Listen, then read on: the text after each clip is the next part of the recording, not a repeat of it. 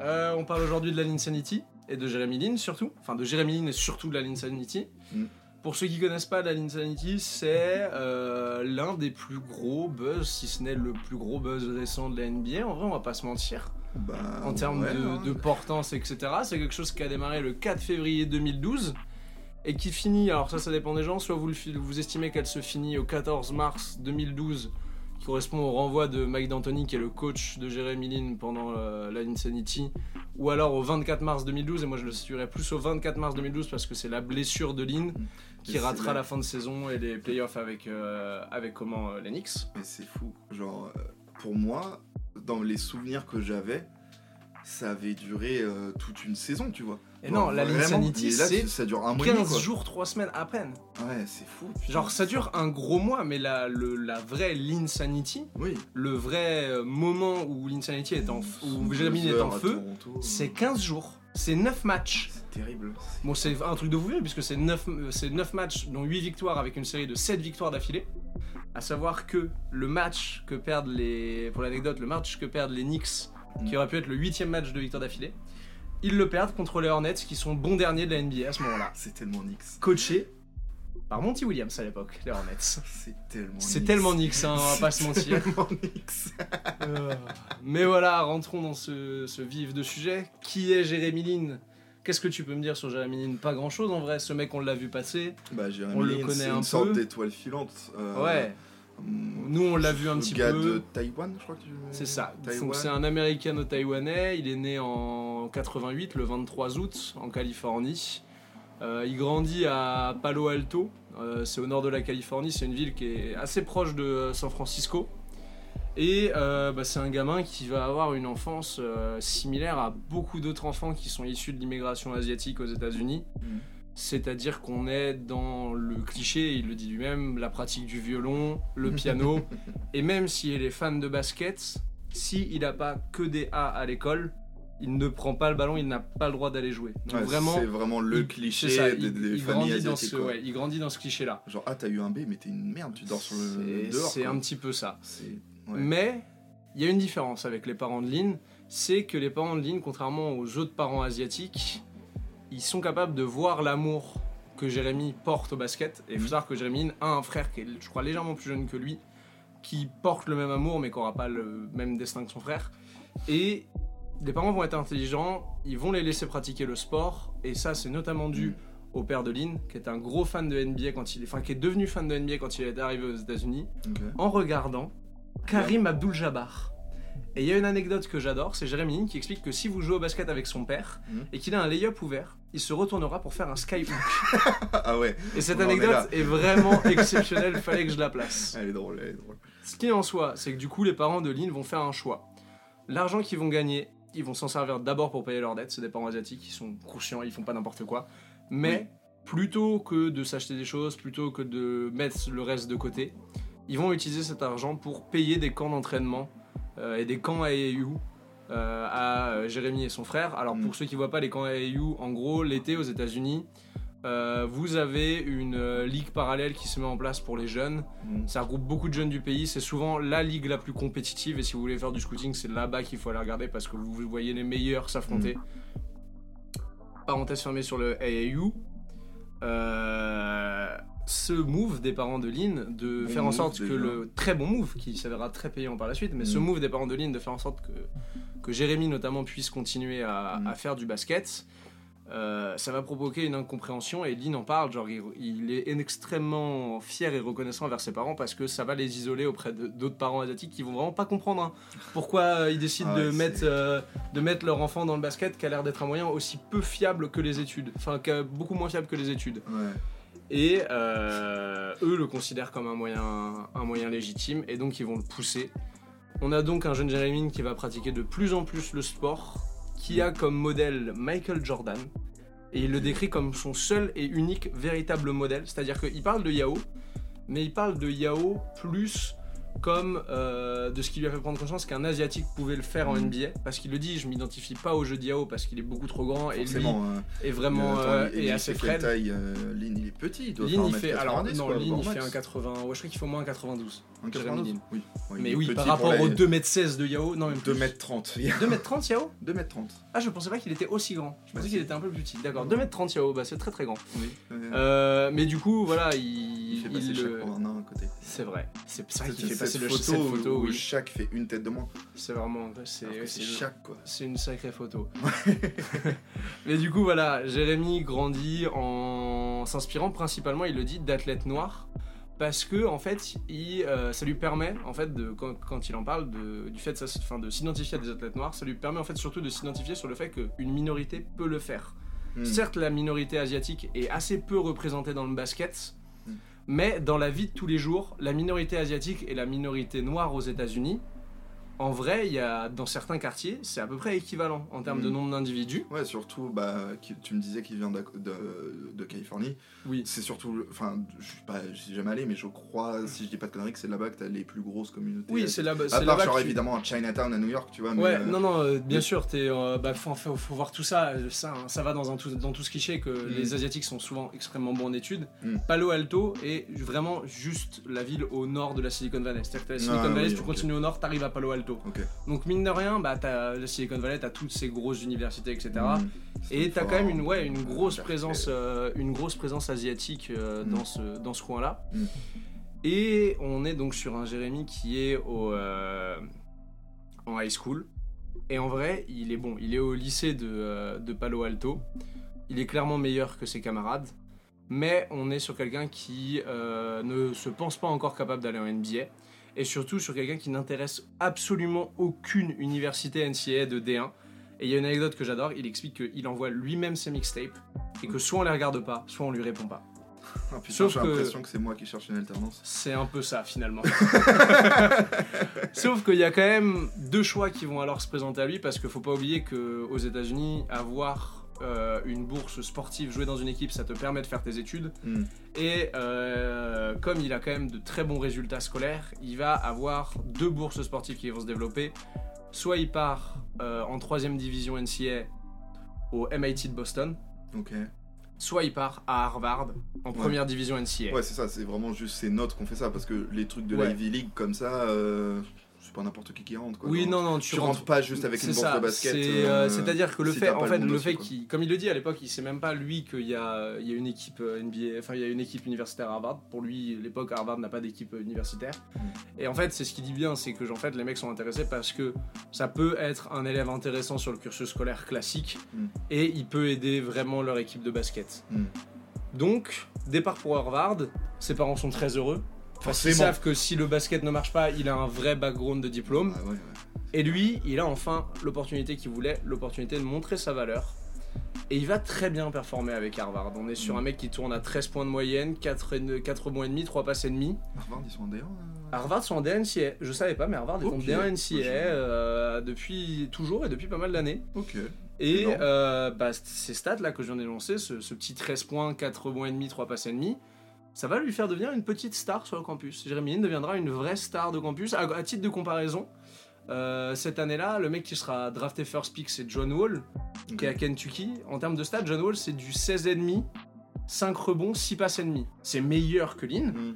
mais on n'est pas sur euh, un écart de stats si grand que ça. Faut Ouais. bien comprendre que dans le basket universitaire, vous avez peu de joueurs qui vont approcher la barre des 17-18 points de moyenne. Mm. Et alors vraiment très très peu qui passent la barre des 20. On n'est pas en NBA, hein, c'est un basket beaucoup plus collectif, beaucoup plus Ouais, structuré. t'as des possessions qui durent 30 secondes. euh, c'est ça, c'est 35 même, c'est- je c'est- crois. déjà c'est même pas des cartons, c'est-à-dire que c'est demi-temps de, de 24 minutes si je dis pas de bêtises, me- ou ouais. 22 minutes, quelque Ouais, chose comme ça. plus, ouais.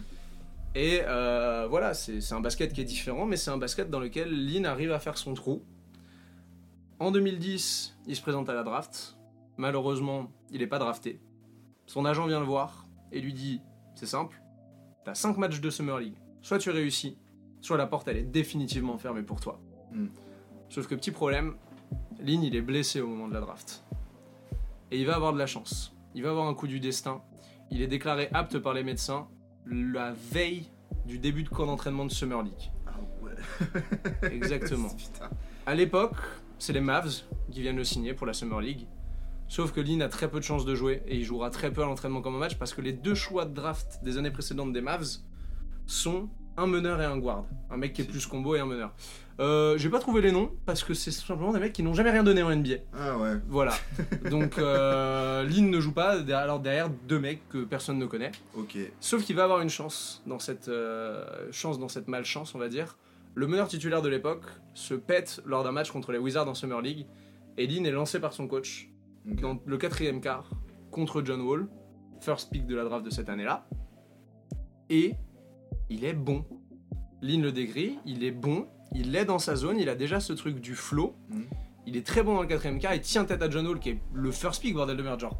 Et Pour puis ceux- surtout que le John Wall rookie comme ça, Mais- mais C'est- bah, pour ceux qui savent pas, John son- Wall son sorti nom- de Kentucky. son nom est pas très long, mais te- il court plus vite pour traverser le terrain que le. Ah non mais et quoi. Euh, vraiment et puis on, c'était on une parle d'un. John Wall qui est à l'époque le leader incontesté de Kentucky dans une équipe où il y a Demarcus Cousins. Ouais, c'est vrai qu'il y a c'est DMC en plus. Genre, faut bien comprendre que John Wall, deux ans avant Russell Westbrook est drafté, les gens commencent déjà à voir ce que ça donne ces meneurs ultra athlétiques Mm. qui sont pas forcément des excellents shooters mais qui sont des mecs qui peuvent tout faire sur un terrain, Mm. qui remontent le terrain à 200 à l'heure. C'est un phénomène, John Mais oui, Wall. C'est le même, au- à, titre de comparaison, à la main, c'est le même phénomène que sera Lonzo Ball quelques années plus tard ou Markel Fultz. Ouais. oui, On est sur oui, ce genre de clair. phénomène. Bref, il tient la marée à John Wall, il décroche son premier contrat NBA avec. Ah, Alors, je sais que c'est pas les Knicks, tu me l'avais dit Non, l'autre fois. c'est pas les. Knicks. La Euh, première saison, avec qui c'est? Putain. Euh... Charlotte? Avec Golden State. Ah putain. C'est Golden State qui ira chercher Jeremy Lin, son équipe de son enfance, là où il a grandi. C'est beau, l'histoire est belle. L'histoire est belle. La première saison sera décevante. L'histoire est moins belle. La première saison se passe vraiment mal, euh, même si euh, Lin devient une star dans le microcosme de San Francisco et de la communauté, de la communauté asiatique, parce qu'ils sont fans de lui. Bah, Ils voient l'un des leurs sur le terrain, ils sont fans, et Lin raconte, il y a une anecdote incroyable, quand il rentre dans les garbage time et qu'il touche le ballon, la salle hurle. La salle fait des grands oh comme s'ils attendaient de lui que ce soit le Messi, alors qu'on est en garbage time, le match est fini. Surtout, attends, cette année-là, début des années 2010, t'as déjà Curry. C'est l'équipe avec Non, Curry. euh, Curry ouais est déjà là, mais c'est surtout l'équipe de Monta Oui, Ellis. Monta en fait, c'est l'équipe de la ça. fin des Warriors de, de We Believe. Hmm. Genre, c'est surtout Monta Ellis à l'époque qui est le leader. Ouais. Mais ouais, c'est c'est cette équipe de la, de la fin des Warriors de We Believe. La première saison, comme je disais, elle est décevante. Il y croit. Et je savais pas, mais il faut qu'on aille le voir. Il y a un documentaire sur les Warriors de 2010 qui existe. C'était à la base un projet de vidéo YouTube qui est devenu un documentaire. Et dedans, on a une image où Lynn parle face caméra et dit Je vais être un joueur de rotation, puis je serai titulaire et je finirai par être champion. Assez prémonitoire de la suite. il était champion ou quoi? Mon dieu, ta culture NBA est tragique. Je Il est champion avec les, Warriors en- avec les Raptors en 2019. Ouais Et Putain, ouais, je me souvenais Il est plus champion qu'il avec était les là. Raptors en 2019. Mais attends, c'est terrifiant du coup. C'est enfin, c'est- genre le mec voit l'avenir quoi. Ah ouais, Jérémy Lin, il lit l'avenir. Et vous Ouais, allez ça, voir- ça, C'est les Asiates. Et vous, a- et comment, vous allez voir, il y a beaucoup de choses du passé de Lynn qui refont du sens au moment de la amitié dans son futur. Mm. Bref, fin de, euh, de saison 2010. 2011, c'est l'été du lockout. C'est 9 mois où euh, il s'entraîne comme un dingue. Il s'entraîne tous les jours, il s'entraîne 3 fois par jour. Il arrive au premier entraînement de la saison. Il est super bon. Au milieu de l'entraînement, on vient le chercher, il est coupé. Hein? Il est super bon dans le premier Oui. entraînement. Et au milieu de l'entraînement, on vient le chercher, on lui annonce qu'il est coupé. Oh, c'est terrible Il vient de passer 9 mois à s'entraîner tous les jours, 3 fois par jour. Oh, Je vous laisse imaginer le, le poids que ça, que ça pèse mentalement pour un mec qui Ouais, vient de clair. tout se donner, pour un mec qui est non drafté, qui s'est battu, etc. Il part donc signer avec. Knicks Et non, c'est Houston. Il part signer avec Houston, sauf que ça va toujours pas mieux, parce qu'à Houston, il le signe, mais il y a déjà 5 meneurs. Est-ce que tu peux m'en citer 3 sur le poste Alors, Houston oh, putain. 2010-2011. Oh Il y en a deux que t'as forcément, et il y en a un que je peux te donner. Il y a 5 meneurs, mais je vais t'en demander que 3, parce que les deux autres, j'ai pas trouvé les noms. Oh, j'en ai aucune idée euh... Il y en a un qui fera la, qui deviendra une euh, champion avec les Raptors également. Laurie? Oui, il y a Laurie à C'est l'époque. vrai qu'il était à Houston avant. Et alors il y en a un qui euh, va faire une bonne partie de sa carrière aux Suns, qui va passer par le 8, qui est un Européen, Euh, Goran Dragic? Goran Dragic, exactement. Et le troisième que tu n'aurais peut-être pas eu, c'est c'est Flynn. Le mec qui est Le drafté mec avant qui est drafté Curry. devant Curry Le mec qui est drafté avant Curry, ouais. Putain, ah ouais, les. Donc voilà la, 3 Oh, la des bête. 5 meneurs qu'il y a. Houston dit qu'ils veulent vraiment le garder.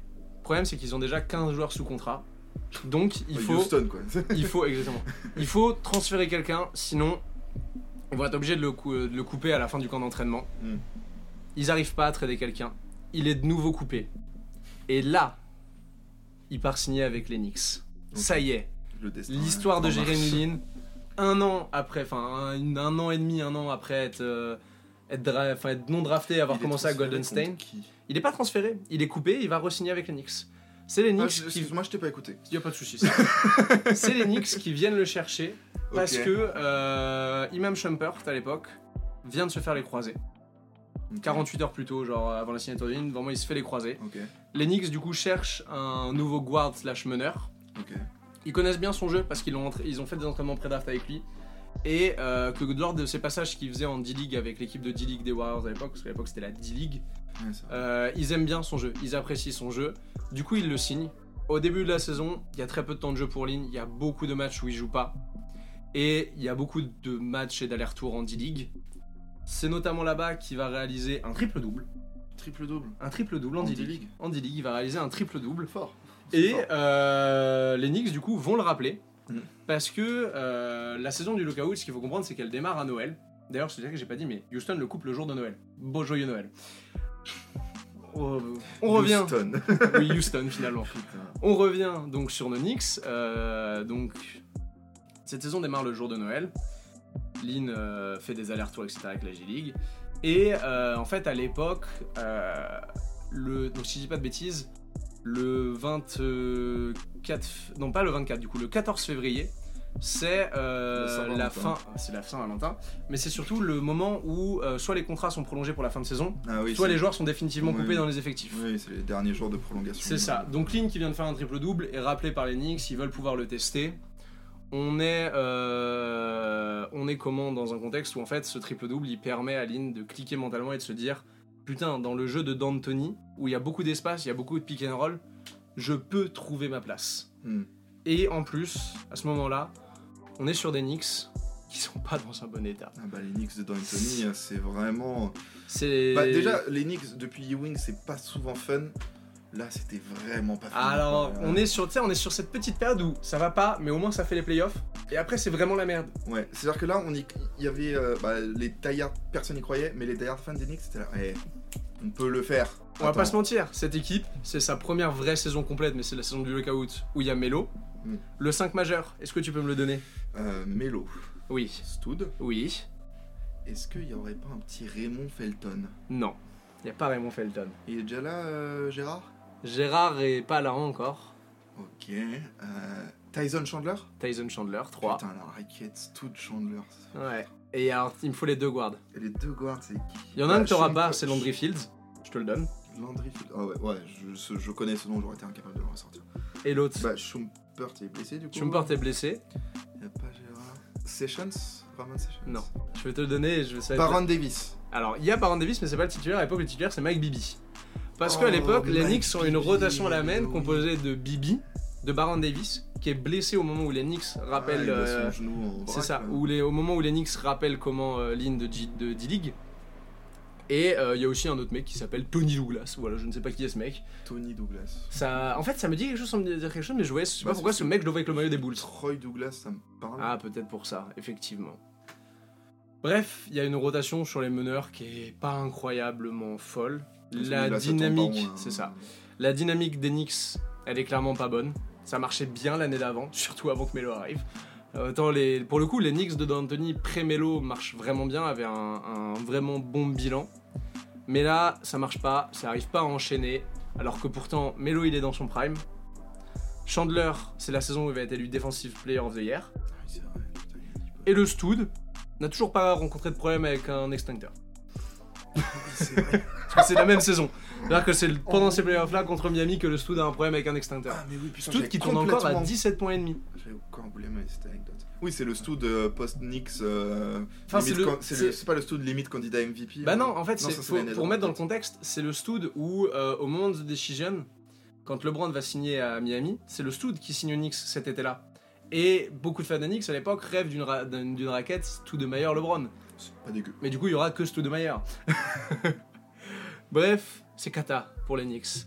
On est sur une. Non, excuse-moi, c'est cata pour les Knicks. J'ai envie de te dire, le feu ça brûle et l'eau ça mouille. Effectivement. Je suis désolé, hein, je sais que t'es fan des Knicks, mais. euh, Laisse mon cœur moment- laisse mon cœur tranquille, d'accord moment, faut dire les termes, quoi. Ça va mieux depuis deux saisons, d'accord ouais, on verra où. On fait ce qu'on peut. Vous avez on y croit. Quoi. Non, on a Jalen Bronson Voilà. et Josh Hart et Dante DiVincenzo. C'est pas la question. Et un manchot d'une main. Enfin, ouais. J'aime bien RJ, mais t'as qu'une main, quoi. C'est vrai. Bref, Bref, des Knicks qui sont encore plus kata que d'habitude à l'époque sont sur le dernier euh, match d'une série de 3 back-to-back. Pendant le caout, ça va arriver, toutes les équipes vont l'avoir. Genre, c'est vraiment. Ah oui, Ils vont jouer 6 fois en 6 jours. Six fois en six jours. Oh. Je sais pas si on se rend compte de ce que ça représente avec les déplacements Oh, et la tout. Dinguerie. Et donc, le le- de blessures qu'il y a dû avoir. Eh bah justement, le dernier match de cette série de 3 back-to-back, c'est un match contre les Nets. Oh bah tiens, Un match contre les Nets. New Jersey encore à l'époque. Et oui, c'est encore les New Jersey Nets. Et surtout, les deux sont en 8-15. C'est-à-dire que les deux ont un bilan de merde et le même bilan de merde. Les Knicks sont encore un peu plus dans la merde. Parce que les Knicks, ils ont perdu 11 de leurs 13 derniers matchs. Ils ont très bien commencé la saison, les Knicks. Et La ils se sont streak. effondrés. La streak. 11 sur ah ouais, 13. la, la, la streak est très très compliquée. Ah, elle est violente, hein. Bref, on arrive dans ce contexte, match Nets. Mais on va revenir un tout petit peu avant, la veille, l'entraînement de la veille. D'Anthony, lui, à l'époque, il voit pas et il croit pas au potentiel de Lynn. À vrai dire, il confie même qu'il a du mal à se souvenir de son prénom des fois. Ce qui est vraiment terrible. hein. Ah ouais, Je sais pas pour si vous vous rendez compte que votre coach ne connaisse pas votre prénom, c'est très terrible. violent. Mais on est 10 jours avant la fin des extensions, donc il faut quand même tester les mecs que t'as signés pour savoir qui tu gardes, qui tu gardes pas. Et là, il y a un mec très intelligent de l'époque, qui est son assistant coach, Mm. qui est Kenny Atkinson, Ah bah, qui lui voit quelque chose en ligne et lui dit il faut que tu le testes au prochain match, au moins une dernière fois, parce que je suis persuadé que ce, ce gamin a quelque chose. Mm. Match contre les Next, contre Les les Nets. Les Knicks, ils sont pas bons. Et du coup, D'Antoni se dit Ah vas-y, Lynn, rentre sur le terrain. On est au milieu du premier quart, on est déjà mené de 12 points contre une équipe qui est en- sur le papier aussi nulle que nous. Attends, les Nets de cette époque, c'est pas l'équipe genre de Chris C'est Humphries, les- de jeune Brook Lopez. y a, alors, il y a déjà euh, Deron Williams, Ouais. il y a jeune Brook Lopez, il me semble, ouais. Et euh, il y a qui d'autre aux Nets? Ah, je, crois qu'il y a peut-être Chris Humphries, ouais, c'est possible. Mais en tout cas, je sais que c'est déjà les Nets de Deron Williams. C'est pas une équipe qui fait rêver, quoi. C'est ça. Et euh, du coup, bah, les, les Knicks sont kata dans le premier carton contre des Knicks qui sont tout aussi kata. Lynn rentre, D'Antoni dira non, il a eu de la chance qu'on soit aussi mauvais. Tu dois avoir de la chance dans cette ligue, et lui, il en a eu pas mal. Mm. Et là, là, là, c'est le début de la Lynn Sanity. Je vais en parler après de ce qui s'est passé psychologiquement, de comment Lynn l'a vécu, mais là, juste, on va parler un peu de la Lynn Sanity en chiffres, parce que c'en est son début. Premier match contre les Nets. 25 points, 7 passes. Match suivant, 8 pertes de balles, non? On en parlera après. Ok. 25 points, No 7 spoiler. passes. Match contre Utah, le suivant. 28 points, 8 passes. Arrive un match contre un top meneur, John Wall. On Oh. connaît bien John Ah Wall, bah, on connaît. top meneur. Jean Mur. On se dit que ça va être compliqué. Oui. 23 points, 10 passes. 3 sur 3 pour les Knicks. 3 sur 3. C'est n'importe quoi, putain. Les, premiers, les trois premiers matchs, vraiment, ils sont stratosphériques. Mais c'est pas encore l'apogée. Puis double double sur John Wall qui était quand même un défenseur sérieux quoi. C'est ça. Contre un gars Double qui sort double. de nulle part. Exactement. Vraiment quoi.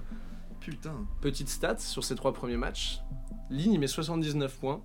C'est le record sur, trois, pre- sur les trois premiers matchs de titularisation de, trois premiers matchs pardon, de titularisation de quelqu'un Mhm. depuis euh, le- la fusion entre la ABA et la NBA. Personne n'a jamais, eu- n'a jamais mis plus de 79 points ces trois premiers matchs. Pas Luka Doncic, pas LeBron James, même pas Magic Johnson ou Larry Bird. Non, non. Jérémy Lin, mon gars Joe. C'est lui. Cette stat. Cette stat est fantastique. Allez, on croise le top pour Victor. Mais on n'est pas sur l'apogée.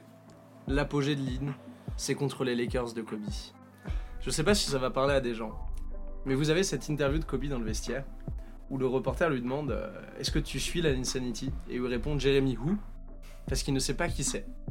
Résultat des comptes 38 points de Lynn, 7 passes décisives, 56% au tir. Super de balle. Oh, petit, ça va. Ouais, super de balle. Ça va. Il les fusille, il y a des actions magnifiques, il y a un spill move dans la raquette, je crois que c'est Mm. sur Derek Fisher. Il met pareil, il met un 3 sur, sur un sidestep dans le corner sur Pogazol, il Les remet Lakers- un 3 à la fin. Puis les Lakers de cette année. Les Lakers sont bons encore, sont- les non, Lakers sont sont- encore corrects, il me semble. C'est Non 2011. Ah non les Lakers sont double champions en titre là. Euh, non, parce que c'est l'année d'avant, c'est les Mavs qui sont champions. Le- C'est la, tu sais, c'est la saison. Les, Ah, c'est les. ah oui, les c'est Lakers, 2012, euh. c'est ça. C'est pas la première saison des Lakers de Nash, Ah. mais c'est la saison avant les Lakers de Nash, Dwight Howard, etc. C'est c'est ce span de deux ans où les Lakers sont bons, l'objectif n'a pas trop bougé depuis le back-to-back. Ah, ok. Oui, donc c'est encore ça. Oui, C'est en- encore. c'est encore t'as très sérieux. Kobe est encore très très bon. Ron hein. Artest, euh, Il me semble qu'en face, si je dis pas de bêtises, je crois que Kobe en face met genre 28, 26 ou 28 points. Oui, pas en Genre. Kobe est encore, euh, est encore sérieux. Oui, bah, il était pas en forme. hein. Non, 26-28 c'est petit pour Kobe. Ouais, c'est- Donc ça c'est l'apogée. Et là on est sur un span de 8 matchs où va y avoir du record. Où va y avoir du buzzer. Je pense au buzzer que vous avez tous vu contre les Toronto Raptors. Il est incroyable. Ce buzzer est magnifique. C'est fou parce qu'il y a Melo sur le terrain à ce moment-là, non, Parce que, alors j'ai oublié de le dire, mais il faut savoir que en fait, dans le span de la Insanity, d'un point de vue purement jeu, pourquoi est-ce que Jeremy Lin, en fait, euh, qui ne starte pas le premier match, mais qui va starter à partir du deuxième, Mm. va autant avoir le ballon et va autant pouvoir s'exprimer, c'est que Melo se pète Ah. à la fin, au milieu du deuxième carton contre les Ah, Nets. pas. Et euh, non, pas ça du tout. Non, je dis n'importe quoi. Melo arrive à la mi-temps, dit à D'Antoni, il faut que tu fasses jouer Lin parce qu'il va nous aider. Et Melo se pète dans le troisième quart. Et c'est vraiment là où Lin, du coup, Ouais, prend feu. Genre, je crois que Lin, il met 12 points en première mi-temps et il en met 13 en seconde quand Melo est pas là. Ouais. Et, euh, et vraiment, en fait, ce span sans Melo permet à Jérémy d'avoir tous les ballons, Mm. de pouvoir s'exprimer, de pouvoir exploiter pleinement son potentiel. C'est vraiment ouf que genre une franchise comme les Knicks quoi. Ouais. Genre c'est pas euh, n'importe c'est pas la franchise du bout du trou du cul du monde quoi. Genre c'est New York quoi. Genre une des franchises les plus populaires du monde. Ils aient filé les clés du camion à limite inconnu. à genre, Jean random numéro 40. Enfin C'est ça, à un mec dont le coach ne connaissait même pas le prénom 48 heures avant. Une dinguerie quoi. Bah, c'est dire la détresse dans laquelle les Knicks. que ce soit au poste de meneur ou tout court d'ailleurs. Ah ouais putain c'est clair c'est que quand tu dois faire ça c'est dans la merde quoi. Ah bah oui, non, c'était, c'était clairement la merde. Bref, la Insanity, un span de 8 matchs, des records, des buzzers, un- une explosion de la planète basket et médiatique. Et voilà en chiffres ce que c'est. 9 matchs, 8 victoires consécutives. Lynn tourne à 25 points, 9,2 passes décisives, 3,8 rebonds, 2,2 interceptions, 51% au tir, 33% à 3 points, 71% au lancer. C'est dégueulasse par contre le C'est lancer. nul à chier. Grâce à ça, titre de joueur de la semaine à l'Est. Logique. Il est sélectionné au Rising Star Challenge qui a lieu une semaine après tellement le phénomène est grand. On a un buzz, comme je dis- on le disait en introduction, qui se place aisément top 1, si ce n'est ou top 1, grand maximum top 5 des plus gros buzz de l'histoire de la NBA. Mm. On a des médias américains qui craquent leur slip, et notamment CNN. enfin, alors non, on a d'abord ESPN qui craque son slip en se demandant si c'est pas le meilleur meneur de la ligue. Et alors là, il y a CNN deviner, c'est Stephen Smith. je sais pas, je sais pas qui a sorti cette côte. Mais surtout derrière, il y a CNN qui ne sait même plus craquer son slip. Qui va se poser la question de est-ce que ce mec ne peut pas, ne peut pas finalement terminer le racisme? Est-ce que ce mec ne peut pas éteindre le racisme? C'est une vraie question qui a été posée en antenne en direct. Voilà, c'est vous dire à quel point. Ouais, c'est vraiment le, Jérémy Lin- sauveur quoi. Non mais c'est fou, j'ai encore, là j'ai encore des chiffres. le. Sur le span, c'est le mec qui a le plus de maillots vendus. Et genre, c'est Jérémy Lin aujourd'hui encore le recordman du nombre de maillots vendus sur une semaine. Alors, bien, énorme, bien forcément rentrer en compte le fait qu'il soit à New York et qu'il soit américano-taïwanais, donc un petit peu chinois, etc. C'est une grosse communauté asiatique, donc ça joue. Il y a beaucoup Oui. plus de gens Si- qui vont... S'il avait signé à Utah, ça serait- C'est ça, la, la hype aurait peut-être été moins grande. Mm. Il va faire augmenter l'action du Madison Square Ah Garden. oui, tu m'avais dit. Et oui, marrant, le ça. Madison Square Garden, parce que je vois, c'est le Madison Square Garden est propriétaire des Knicks. Genre James Dolan est propriétaire du Madison Square Garden qui est propriétaire des Knicks. Il fait passer l'action de 29 dollars à 31 dollars, soit sur 8 jours une augmentation de 140 millions de dollars sur la valeur totale de la franchise des Knicks. C'est ce qui est super sympa. Hein. À 10 jours après son explosion, on considère qu'il est la sixième marque mondiale chez les athlètes. Alors que le mec n'a pas de marque, hein. C'est juste, il a l'image de marque le nom la sixième, c'est ça, quoi. et la sixième marque la plus puissante, à égalité avec Kobe Bryant. Alors qu'on parle d'un type qui dort sur le canapé de son beau-frère et qui prend des taxis pour venir au match. Et le mec est la sixième marque la plus importante au monde. C'est fou, et c'est tellement fou jusqu'au bout que c'est même fou dans ce qui est moins bien. Je te l'ai spoilé un peu tout à l'heure. Jérémy Lin a un autre record. il a le record du nombre de balles perdues depuis qu'on les comptabilise, avec 45 balles perdues Ah, en depuis- 7 matchs. Depuis qu'on les compte. Depuis qu'on les comptabilise. Ah ouais, c'est d'une violence. 45 balles perdues en 7 matchs, donc ça fait, euh, je suis très mauvais en calcul mental, ça fait en gros du 6,5 balles perdues de moyenne par match. Je suis quand même assez énervé pour un meneur, on va pas se mentir. 6,43. Voilà, j'étais- allez, j'étais quasiment J'aime l'importance. C'est très bien. Mais voilà à quel point c'est fou, Ah. Jérémy Lin. Voilà pourquoi le basket, pourquoi le monde entier, pourquoi New York, pourquoi les États-Unis sont pris d'un raz-de-marée par ce mec. Parce qu'il y a trop de facteurs. C'était- C'est vraiment un truc. euh, C'était Est-ce dingue. qu'on reverra un truc comme ça? Je pense qu'on ne reverra jamais un truc comme ça. C'était. Parce que, le, en fait, c'est, je, je vais un peu spoiler ce que j'allais dire, ce, que, ce dont je vais parler après, mais il y a vraiment deux facteurs qui rentrent en jeu pour l'explosion de la Insanity. C'est le fait que ça se passe à New York, et je vous parler pourquoi après, de, plus tard, de pourquoi est-ce que New York est à part pour ça, et le fait qu'il soit asiatique. C'est clair. Parce que le fait qu'il soit asiatique, c'est une communauté qui est ultra. Enfin, c'est une communauté qui est nombreuse aux États-Unis, même si c'est une minorité. Mais c'est une communauté, bah. Enfin, l'Asie, c'est le continent le plus peuplé du monde. Et en fait, Petit bien marché, comprendre ouais. qu'à l'époque, les Asiatiques ont un. Pas un dégoût, mais un désintéressement de la NBA post-Yao. Forcément. Parce que forcément, t'as perdu ton premier représentant. Et C'est Lin, pas Wang Zizi. C'est ça. Et Lin. super, euh, Lin, il ravive la flamme. C'est clair. Surtout que Yao, c'est 2m30. C'est dur de s'identifier à Yao. Lin, c'est 1m92, c'est un garçon un peu frêle. Il est athlétique, hein, c'est un, c'est un athlète, Jérémy. Il a mis deux trois beaux Mm. tomards euh, pendant la Bien sûr. ouais. Mais il est, euh, il est quand même, enfin, il est Il quand est- même beaucoup, plus accessible en Ouais, termes de ça, physique. Il est beaucoup plus proche du commun des mortels que Yao, quoi. Bien évidemment. Donc c'est pour ça que c'est aussi exceptionnel. Maintenant, moi, ce qui m'intéresse, c'est de savoir ce qui s'est passé dans la tête de ce mec pendant cette Insanity. Comment ce mec a pris feu? Parce que comme on dit, il y a tout le buzz médiatique, etc. Les stats, elles sont là. Il y a, y a 8, y a huit victoires d'affilée en 9 matchs avec une équipe des Knicks De merde. qui est catastrophique. nuls à chier. les- Genre, c'est ça, les Knicks sont nuls. Grâce à lui, à- pour la fin de la série, les Knicks sont à 50%. Genre, les Knicks sont revenus en playoff grâce à Jeremy Lin. C'est ça qui est fou. Quand t'emmènes New York en playoff, quand tu pars de rien comme ça, euh. Ah non, c'est ça. C'est exceptionnel. Et c'est pour ça que je voulais savoir ce qui s'est passé avec Jeremy Lin. Et quand je vous ai présenté un peu qui c'était tout à l'heure, j'ai volontairement omis certaines choses. Et on va parler un peu. On va, je vais tenter de dresser un. Je fais des guillemets, mais un profil psychologique de qui c'est. Parce que t'es pas psychologue. Je suis pas psychologue, Tu mais. fabriques pizzas. Je, ouais, exactement. Tiens, foutre. Ah, mais y a pas de jugement de valeur. C'est ça. Un, un fact, quoi. genre. Exactement. Mais du coup, on va essayer quand même un peu de cerner qui est euh, Jeremy Lin psychologiquement. Euh, je précise, je me base essentiellement sur l'interview de Jeremy Lin dans le podcast All the Smoke avec Matt Barnes et euh, Stephen Jackson. Allez le regarder, c'est fantastique. Et je, je me base dessus parce qu'honnêtement, il a l'air vraiment honnête et que je te l'ai dit. Et je vais le dire aussi, je me suis attaché à ce mec. Oui, Je me suis c'est- vraiment attaché à c'est. Jeremy Lin. Avant, j'en avais rien à foutre. C'est vrai, c'est- Maintenant, je suis attaché à c'est Jeremy une Lin. histoire qui est forcément, tu sais, ça, déjà ça force le respect et c'est un truc qui est- forcément tu peux te, tu t'attaches au gars. Le gars a l'air d'être un mec simple qui vient d'un peu de nulle part où c'est vachement facile Ah, de s'identifier c'est- à lui. C'est ça. euh, C'est il a, c'est il a un pas mec. l'air d'être, il est pas beaucoup plus grand que moi, tu vois, genre euh, il y a allez, 5 cm quoi, donc c'est beaucoup plus facile pour moi de s'identifier à lui qu'à LeBron James par exemple. Bien évidemment. A- Voilà quoi, ça, je sais pas. Et donc, on va essayer un peu de, de- de voir qui est, euh, qui est Jérémy, de comprendre pourquoi est-ce qu'il est attachant. Et... Euh... Pas attachant. Tais-toi. Oui.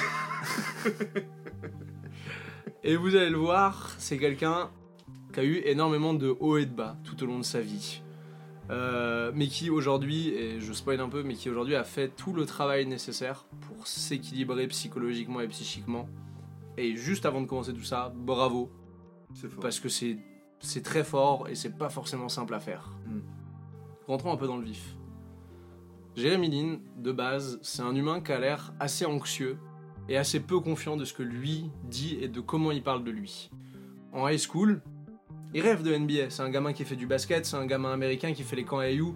Tu rêves de NBA. C'est c'est- ça, c'est la plupart euh, des gamins rêvent de NBA.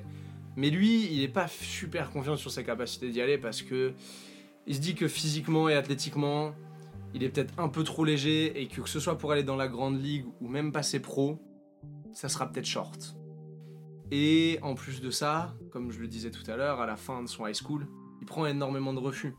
Ça aide pas, ça, au contraire. Ah, c'est sûr que ça, ça- fragilise ça. encore plus euh, Ça le peu de confiance Bien sûr. pouvait Et avoir puis ça quoi. encourage et ça renforce ce côté de il peut pas le faire, il va pas être assez bon, il va pas être truc. Donc, on est sur vraiment quelqu'un qui, qui en rêve, mais qui n'y croit pas réellement en sortie de high school. Ouais, puis il, il s'est pris un nombre de portes dans la gueule, tu m'étonnes qu'au bout d'un moment. euh, C'est ça.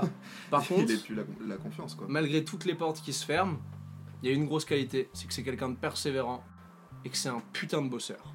Lui l'attribue directement à son éducation et sa culture asiatique, Mm. ce que je peux vraiment comprendre, Oui. mais ça va lui servir. Il arrive à aller à Harvard en D1. Et euh, parce qu'il bosse, parce que c'est un mec qui est persévérant, ça fonctionne pour lui. Ça fonctionne, je l'ai dit tout à l'heure, ça devient une micro-star. Sauf que là, on observe aussi l'une des premières stars de Lin. Il est peu confiant en lui. Et est-ce que, moi je pense, de ce que j'ai lu, que ça peut être lié à un syndrome de l'imposteur, mais Lin, que ce soit quand il était à Palo Alto ou à Harvard, c'est le clair meilleur joueur de son équipe dans les deux cas, mais c'est quelqu'un qui ne veut pas du costume de star. Et pour ceux qui suivent un petit peu le high school et l'université, beaucoup de gamins espèrent être une star. Genre beaucoup de gamins veulent cette place de go-to guy parce que t'as tous les avantages, etc. C'est souvent quelque chose qui est envié. Mais lui- c'est- les stars qui te- qui t'influencent, tu vois. C'est ça, c'est Genre- les stars qui influencent, c'est les stars qui ont le ballon. Voilà, personne. euh, le Tadeusz Young n'est le joueur préféré d'aucun lycéen. C'est ça. Alors que Tadeusz Young est un excellent joueur de NBA. a fait une carrière de 15, 15 piges en NBA. Ah, quoi. mais Genre, bien sûr, t'as énormément d'exemples de, Voilà. de- de- que être un role player, c'est Voilà, Sean Batière. Voilà, oui. C'est un exemple C'est incroyable, pas, c'est pas ce genre de mec qui va faire rêver les gamins. Ce qui va faire rêver les C'est gamins, ça. c'est les LeBron, c'est les Kobe, c'est les stars, c'est les go-to guys. C'est les Exactement. donnez-moi la balle, écartez-vous, tu vois. Exactement. Et lui a l'occasion d'être ça. Mais lui, il le refuse, ne le veut pas. Comme il le dit, il en parle, il dit qu'il se sent pas légitime Hmm. et qu'il est pas confiant vis-à-vis de ça. Qu'il est toujours pas confiant de sa capacité à jouer pro, et, à jouer pro ou à jouer en NBA. Et c'est là qu'intervient l'assistant coach de Harvard à l'époque, qui est un certain euh, Kane Blakeney. Je sais pas si ça te dit quelque chose. Alors, Blakeney, ça me dit quelque chose. Voilà, c'est euh, un ancien McDo All-American, c'est l'un des coéquipiers de Grant Hill à Duke. C'est un mec qui aura une carrière NBA Ah. derrière en tant que role player. Ok. Mais bref, lui, ce mec lui dit que Lin, il a clairement ce qu'il faut. Enfin, il lui dit T'as clairement ce qu'il faut pour aller jouer en NBA, tu peux le faire. Et là, maintenant qu'il a une validation, maintenant que quelqu'un lui a dit qu'il pouvait l'être, ça y est, il y croit, il commence à y croire. Et ça le porte jusqu'au camp d'entraînement. Il est peut-être pas drafté, mais jusqu'au camp d'entraînement, il est peut-être blessé, mais il y croit, comme je disais tout à l'heure, il est déclaré apte juste avant, juste à la veille. Il est porté par cette confiance.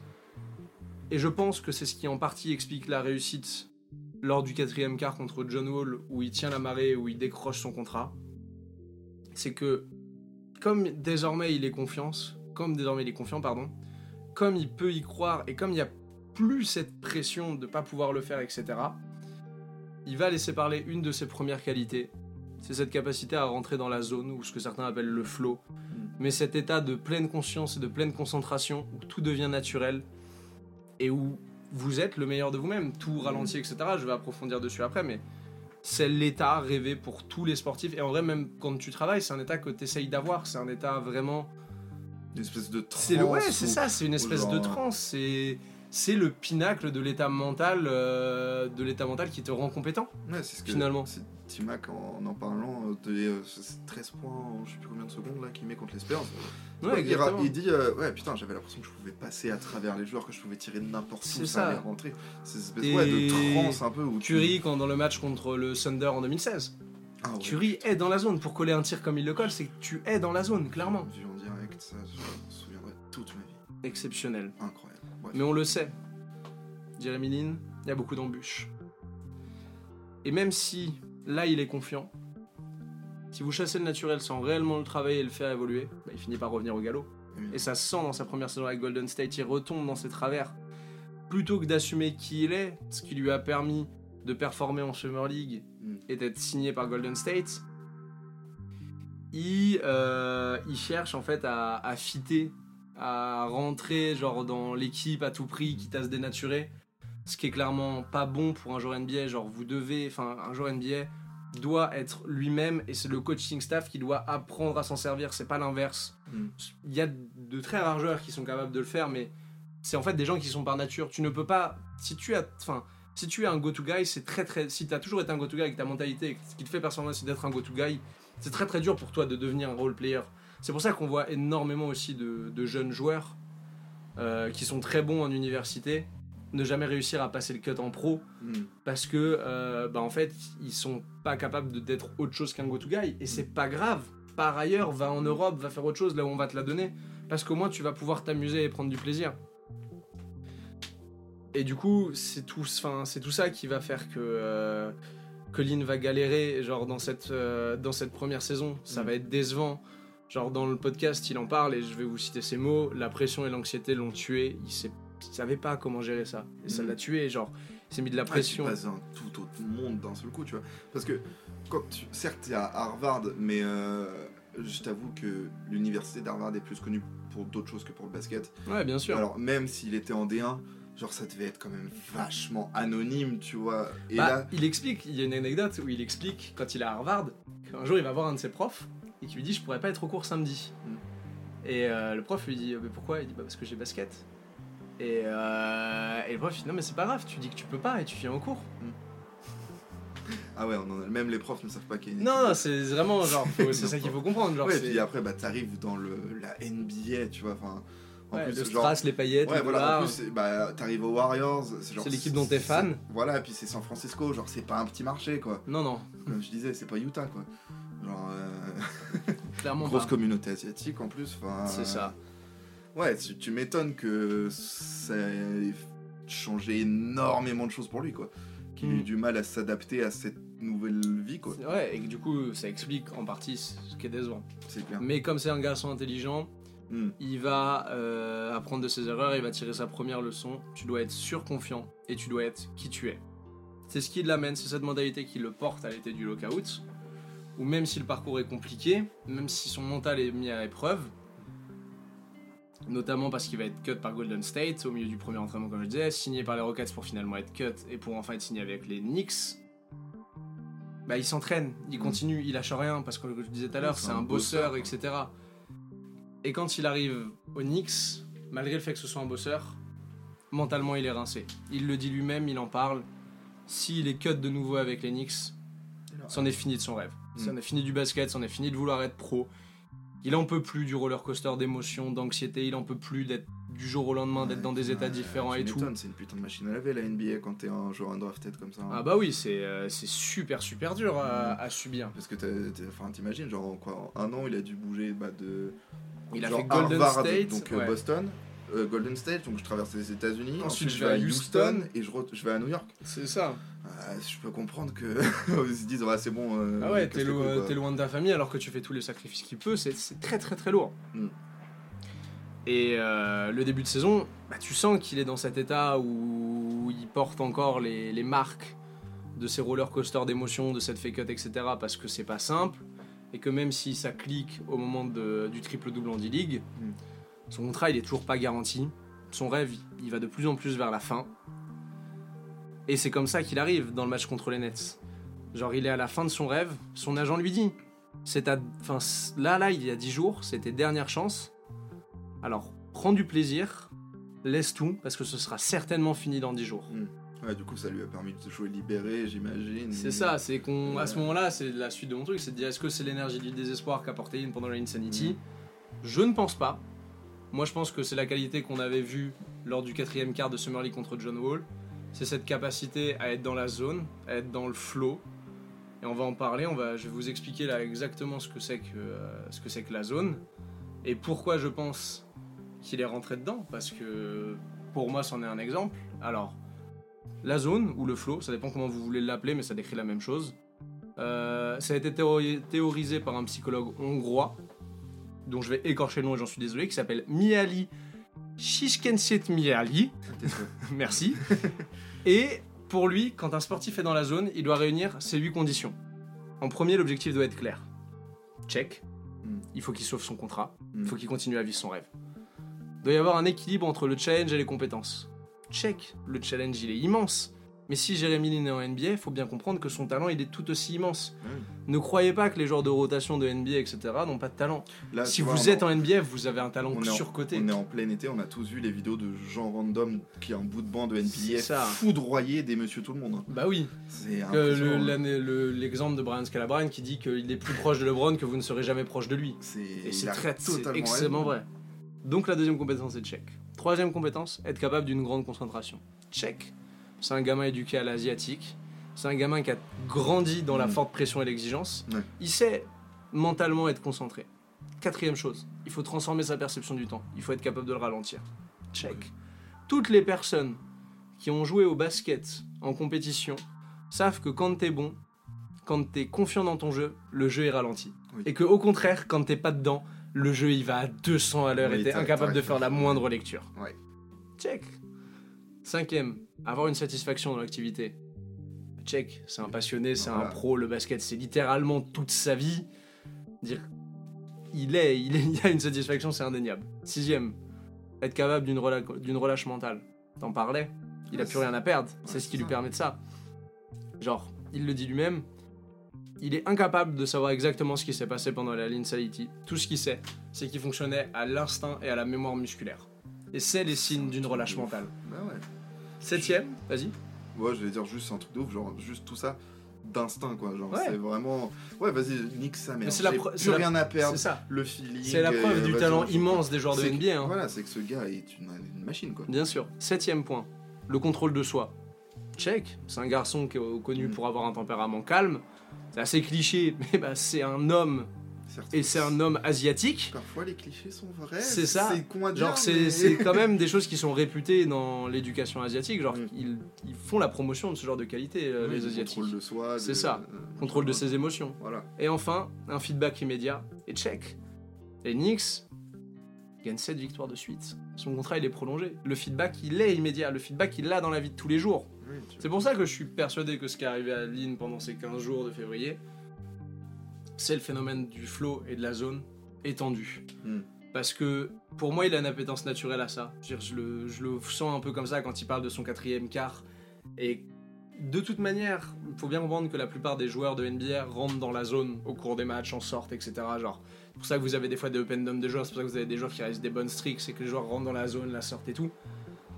Mais il y en a qui ont des appétences naturelles à ça, et je pense que c'est pour ça que Lynn peut passer 15 jours où, bah, euh, est-ce que c'est le. euh, pardon Est-ce que c'est le meilleur meneur de la ligue, euh, etc. Mm. Genre. euh, il a une appétence naturelle. Et ce qui va mettre fin à cette zone, c'est le stress extérieur qui va arriver avec Lynn.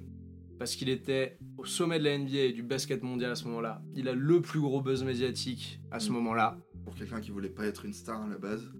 Pour quelqu'un qui veut pas être une m'étonnes star, qu'il ait craqué au bout d'un moment. hein. c'est ça, c'est très dur. Et donc on va arriver à la chute de Jeremy Lin. Et pareil, j'ai une explication psychologique et de psychologie du sport à pourquoi. Ça s'appelle le surmenage. Et dans le sport, il y a trois types de surmenage. Vous avez le surmenage intentionnel, qui est s'entraîner avec une forte intensité tout en apportant au corps ce qu'il a besoin pour tenir. Le surmenage constant, où t'amplifies le rythme, ton rythme d'entraînement sans que ton corps ait la possibilité de s'adapter ou de suivre ce, de ce nouveau rythme, pardon. Et où là, souvent, les performances commencent à baisser, l'état de fatigue augmente et les risques de blessure avec. Et enfin, le surentraînement, c'est la phrase la plus grave de tous les surmenages. C'est-à-dire que là, vous êtes même plus capable de faire des tâches quotidiennes tellement le corps a atteint ses limites. Mhm. Clairement, Lean, et le rythme de la NBA le veut, il est dans un surmenage intentionnel avant et pendant la Lean Sanity. Mm. S'entraîner trois fois par jour, tous les jours, pendant 9 mois, puis enchaîner avec le rythme NBA, Surtout Je pense que le tout- rythme NBA, NBA post-lockout, ou comme tu ça. disais tout à l'heure, il y a 6 6 matchs en 6 jours. Vous êtes, Euh, et en fait, c'est- pour ça que pour moi c'est des- surmenage intentionnel parce que c'est ça. Et puis ils ont les équipes, le staff médical et les, Ouais. les équipes sportives pour pouvoir le tenir. Sauf que le danger, il arrive quand la bascule entre surmenage intentionnel et surmenage euh, constant, elle se fait pour Lynn. Et pour le coup, c'est pas une question d'entraînement qui va provoquer le surmenage constant. Pour moi, c'est une question de stress médiatique, de surmenage médiatique et d'une pression qui est si nouvelle pour lui, pour un gamin qui n'en veut pas, qui a du mal à être déjà en- confiant en lui, qui passe du statut d'inconnu à star international, qui font que bah voilà, ça va, ça va passer. Je vais donner quelques anecdotes parce qu'il en parle du ressenti de la Linsanity dans sa vie de tous les jours. À l'époque, il dort sur le canapé de son beau-frère. Il y a des hôtels à partir du, à partir du premier match qui appellent en disant Venez, on lui prête des chambres, des suites à 10 000 dollars la nuit. C'est l'œil dans toute. C'est ça. C'est euh, mais même dans toute la ville. C'est euh, c'est gratuit pour lui, il peut venir. Il explique qu'on va lui donner une BMW en échange de 30 minutes d'autographe et de photos. Lui Qui, donner. pour un, pour un mec qui se déplaçait en qui pour un, un mec qui se déplace en taxi est plutôt vachement utile. Et il y a une autre anecdote où même manger avec ses coéquipiers ça devient compliqué. Je l'explique qu'il bouffe dans un resto avec Landry Fields et je sais plus qui est le deuxième mec. Et où en fait lui est dos à la rue. Et genre ça fait 5 minutes qu'ils sont installés. Et à un moment c'est les gars disent de se retourner et il dit il y a genre 100 gamins et 50 journalistes qui sont déjà là à me prendre en photo et à, à essayer de rentrer dans le magasin. et ça continue genre son adresse elle fuite, il y a des gens qui viennent toquer à sa porte. Mais du coup, sur son... la porte de son beau-frère, quoi. Ouais, qui viennent toquer à la porte de son beau-frère. Genre, ça a un impact sur lui et sur les autres gens. Euh, tu m'étonnes qu'il craque, quoi. bien sûr, vraiment, et puis il c'est- c'est- ça. C'est. Et puis il y a, il y a le côté New York. Genre, d'Anthony Ouais, et Baron Davis, ils en parlent. C'est plus de 150 journalistes à chaque entraînement. C'est-à-dire que. Comment euh, D'Anthony parle du fait que euh, les Knicks ont une salle de vidéo et une salle de soins. Les deux sont remplis de journalistes qui veulent parler uniquement à Jérémy Lin. D'Anthony parle d'un- d'une effervescence où il dit J'ai jamais vu le Madison Square Garden et les journalistes comme ça. Genre, c'est comme si on avait gagné un titre. C'est le seul moment où ça se repassera, tu vois. Baron Davis explique que il- les eux ne se changent plus dans les vestiaires parce qu'il y a trop de journalistes. Il y a littéralement Mais plus de place pour les joueurs. C'est faux. C'est une pression médiatique qui est colossale. Et ça va le sortir de sa zone, genre. Comment euh, le dernier élément qui va le sortir de sa zone, qui va casser le flow, c'est qu'au moment des avant-matchs, notamment, c'est notamment là où les joueurs sont en pleine concentration. Souvent, il n'y a pas beaucoup de supporters, ça est relativement calme. Tu rentres, tu fais tes routines, etc. Lui, les fans sont déjà présents et font du bruit comme si c'était le quatrième quart-temps, depuis que la Insanity a commencé. Il y a des dizaines de journalistes qui viennent le voir pendant qu'il fait ses drills de pré-match pour le prendre en photo, lui poser des questions, alors qu'il est en plein échauffement. On ne, normalement, on ne dérange pas un sportif en plein échauffement, on ne casse pas la concentration de quelqu'un, et lui, on vient lui casser sa concentration. C'est trop, c'est beaucoup trop pour lui. Chaque jour, chaque match, c'est beaucoup trop. Ça fait 15 jours que ça dure et c'est déjà beaucoup trop pour lui. Ouais, c'est clair. C'est ça, il explique que mentalement, une journée, enfin une journée pour lui, ça devient l'équivalent de trois journées avant mentalement. Ouais, tu m'étonnes. Genre il- le stress qu'il ressent, il n'en peut plus. Je, je change un peu de sujet, mais ça me fait penser. Il y a pas longtemps, j'ai lu un bouquin qui s'appelle Je suis le cycliste anonyme. où C'est un mec, un, ancien- un ancien cycliste pro qui parle Ouais. du monde du cyclisme. Il disait En fait, quand t'es cycliste, tu vieillis plus vite. Genre, tu fais un an, tu passes de ta vie, tu vieillis deux ans, tu vois. Ah bon, c'est carrément la mais, même chose euh, mais là, tu vois. Beaucoup de sportifs avec, Voilà. c'est- c'est- tu vis vraiment rapidement. Genre là, c'est vraiment le, plus ou moins le genre de même chose. Tu vis tellement de choses en une journée que vraiment, genre, T'en peux plus, tu sais tu pas. vieillis plus vite, quoi. Genre, Ouais, tu- bien sûr. Et puis si t'es pas préparé à ça, si tu vis, enfin, si tu ne vis pas pour ça entre guillemets, Oui. tu ne peux pas l'ingérer. Et Lynn, c'est ce qu'il explique, genre le pinacle de ça, le tréfond de tout ça, c'est un match avant, euh, ou enfin c'est un avant-match contre les Bulls et euh, le Diros qui est MVP, où il explique que la nuit précédente et la journée précédant le match, il ne peut ni dormir ni manger tellement il est stressé, il est anxieux. Genre, il, n- il n'est même plus capable. C'est, faut bien se rendre compte que, genre, c'est pas normal d'atteindre des niveaux d'anxiété comme ça. Ouais, non, là, c'est vraiment. Genre, là, il, en parle, tu vois, il dit, il est trop mignon dans le podcast parce qu'il dit, ouais, j'ai pas réussi à garder le positif. Non, Jérémy, t'as pas, pas réussi à garder le positif. Ça a été trop, genre. C'était trop pour toi, C'est vraiment, vraiment. ça t'a broyé, quoi. c'est- T'as fait un tour de machine à laver en essorage là à 20 000 tours minute. Enfin voilà quoi. C'est ça. Et à partir du moment où. Bah, comme il y a de la pression, comme c'est un garçon qui a de base une mentalité où il veut fitter, bah, il commence à vouloir devenir ce qu'on attend de lui. Et il casse le, 8, le 7 ou 8ème schéma de la, Mm. de la- du flow. Il n'y a plus de relâche mental parce que là, il commence à trop réfléchir. Et ça y est, la Linsanity, elle est définitivement cassée à partir de ce moment-là. Il y a le match contre les Bulls. Pour ceux qui le savent, il y a le match contre les Heatles où il fait 8 points pour 8 pertes de balles. Bon, ratio pas ouf comme ratio, hein. on va pas se mentir. Et voilà, ça le fait tomber dans le surmenage constant. Et le surmenage constant avec le rythme de la NBA, bah, c'est trop dur et c'est ce qui fait qu'il se blesse au ménisque. plus Une NBA post le 4. C'est ça, une NBA post-Lockout, et du coup, bah voilà, il va se blesser au ménis le 24 mars 2012 contre les Pistons. C'est la fin définitive de la Linsanity. C'est c'est vraiment un truc. mais Un mois, ça bizarre, été un mois un mois. pendant lesquels un individu sera allé au plus haut, honnêtement je pense au plus haut de ce qu'un sportif, un sportif peut atteindre en termes de confiance et de Mm. maîtrise de son jeu, de maîtrise mentale, etc. Et en même temps au plus bas. Ah ouais, Parce que ne pas dormir et ne pas manger pendant 24 heures qui précède un match, c'est, euh, c'est très très bas. Genre c'est Et on parle d'un match de saison régulière, hein. ouais, on parle pas de- d'un game Imagine- set de imagine- finale NBA. dire, genre. Imagine, c'est- il aurait pas dormi pendant une semaine, hein, si c'est Oui, pas un game vraiment. seven de finale. hein. C'est terrible. Et toute cette pression, ça m'a fait me poser la question de pourquoi est-ce que les Knicks et New York, ils ont un effet à part sur les joueurs. On pourrait, je pense, élargir au gros marché américain, Mm. mais je maintiens pour moi que les Knicks et New York sont à part, Oui, bien sûr. notamment parce que New York, bah, c'est une ville à part. C'est la plus grande ville américaine, c'est la ville la plus connue des USA et certainement la ville la plus connue au monde, je pense. de très, très loin. C'est pas impossible. C'est pas un, pour moi, c'est vraiment, Ouais, c'est colossal New York. Mm. Genre, le monde entier a les yeux rivés sur New York. La valeur marchande de New York, elle est incroyable. Dire, vous avez Wall Street, vous, enfin, vous avez des grosses bourses qui Mm. sont à New York, vous avez des gros, euh, des gros, comment, des gros magazines, des gros trucs de journalistes, vous avez des grosses sociétés de production télé, des grosses sociétés New de York production musicale. Times, euh, C'est ça, genre, c'est, vous avez les Forbes à son siège social à New York. Genre, vous avez vraiment des, Hmm. Il y a tout le monde a les yeux rivés en permanence vers New York. Donc quand il se passe quelque chose à New York, le monde entier le sait en un quart de seconde finalement. En septembre. Bien Tout le évidemment. monde l'a su hyper vite, là, en septembre. Bah ouais, parce que c'est New York. Donc vous ajoutez à ça des Knicks qui jouent peut-être dans la salle la plus prestigieuse des États-Unis et peut-être au monde, le Madison Square Garden, parce qu'en dehors du basket, c'est vraiment connu. Hmm. Mais dans le basket, c'est la mecque du basket. Vraiment, ouais, Donc vous avez quand même pas rien euh, la salle des Knicks. Vous mettez ça au sein d'une ville, ville où le basket il est ultra populaire, où les New-Yorkais sont des- l'une des rares communautés qui est vraiment méga fan de leur équipe NBA, quasiment plus que de leur équipe universitaire, ce qui est très rare dans les villes américaines, Mm. où on est d'abord fan d'une université, puis éventuellement fan d'une franchise sportive. Hmm. Vous me saupoudrez tout ça d'une histoire d'amour entre New York et le basket qui remonte aux années 1920, avec l'émergence des premiers semi-pro basket sur les Mm. trucs new-yorkais.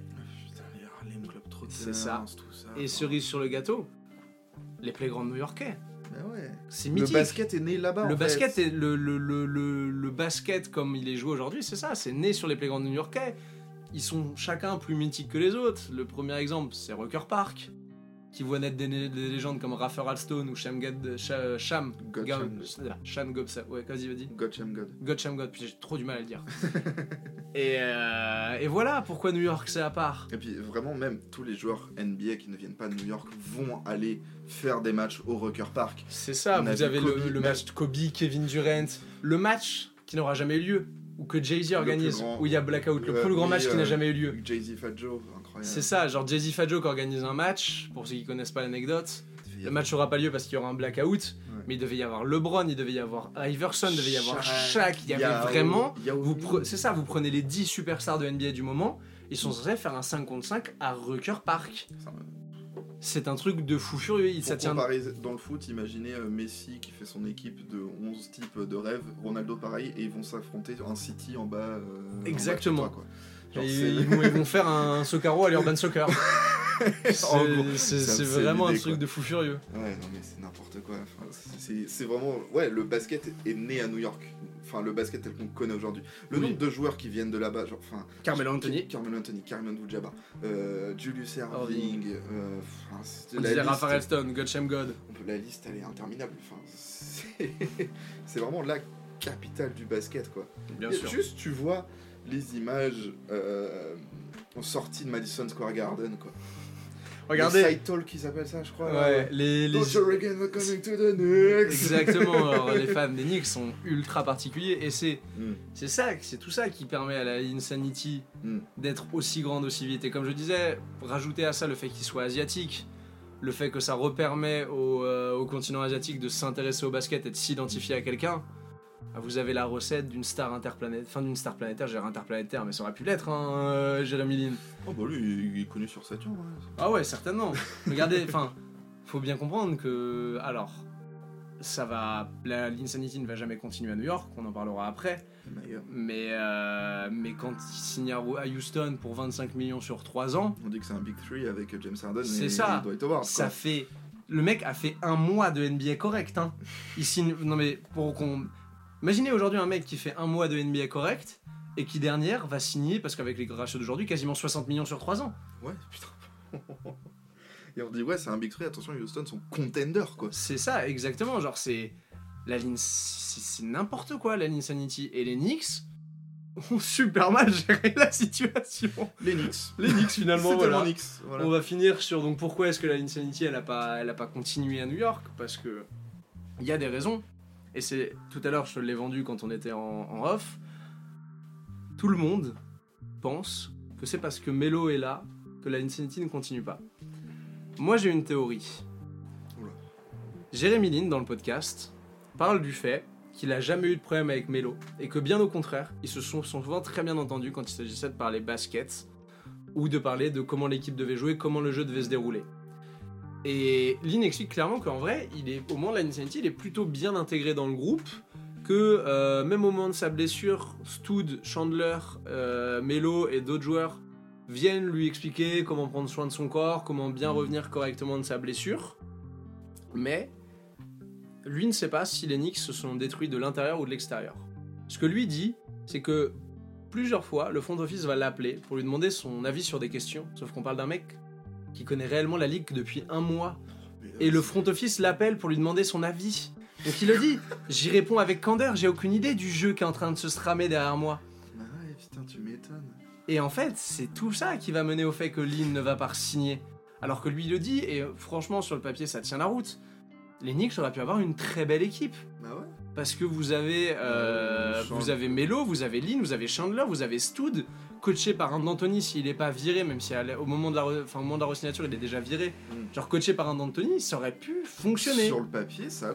ça Sur le, oui. sur le papier, mets-moi Stoud en sortie de banc, mets-moi Chandler, Melo en 4, mets-moi Lynn en meneur de ballon qui va jouer du pick and roll. Donne-moi deux trop 3 à côté. C'est ça, mets-moi Shumpert et J.R. Smith qui arrivent cet été-là, Voilà. et vous avez une équipe de, de New York qui peut être très très bonne sur le papier. Qui peut emmerder. du Mais coup. non Le front Knicks des Knicks va faire n'importe quoi, et les médias vont créer une narrative autour de Melo en disant que c'est euh, que c'est Melo qui veut pas de ligne parce que soi-disant ça lui ferait ouais c'est ça ça lui ferait de l'ombre à sa lumière etc Enfin, blague, enfin, à part, euh, j'ai l'impression que Melo n'a jamais été très apprécié. et bah justement valeur. c'est c'est mon truc Melo faut arrêter de n'écouter de Melo de Carmelo Anthony uniquement la narrative des médias américains Bien sûr. parce que récemment j'ai bouffé pas de podcasts que ce soit bah, du coup Lynn quand il en parle mais aussi Iman Shumpert, Iman Shumpert et J.R. Smith qui sur le podcast de Iman Shumpert parlent tous les deux de Melo et disent clairement parce qu'on parle de mecs qui ont joué avec LeBron hein, et qui disent clairement que le meilleur leader de groupe et le seul mec qu'ils ont enfin le,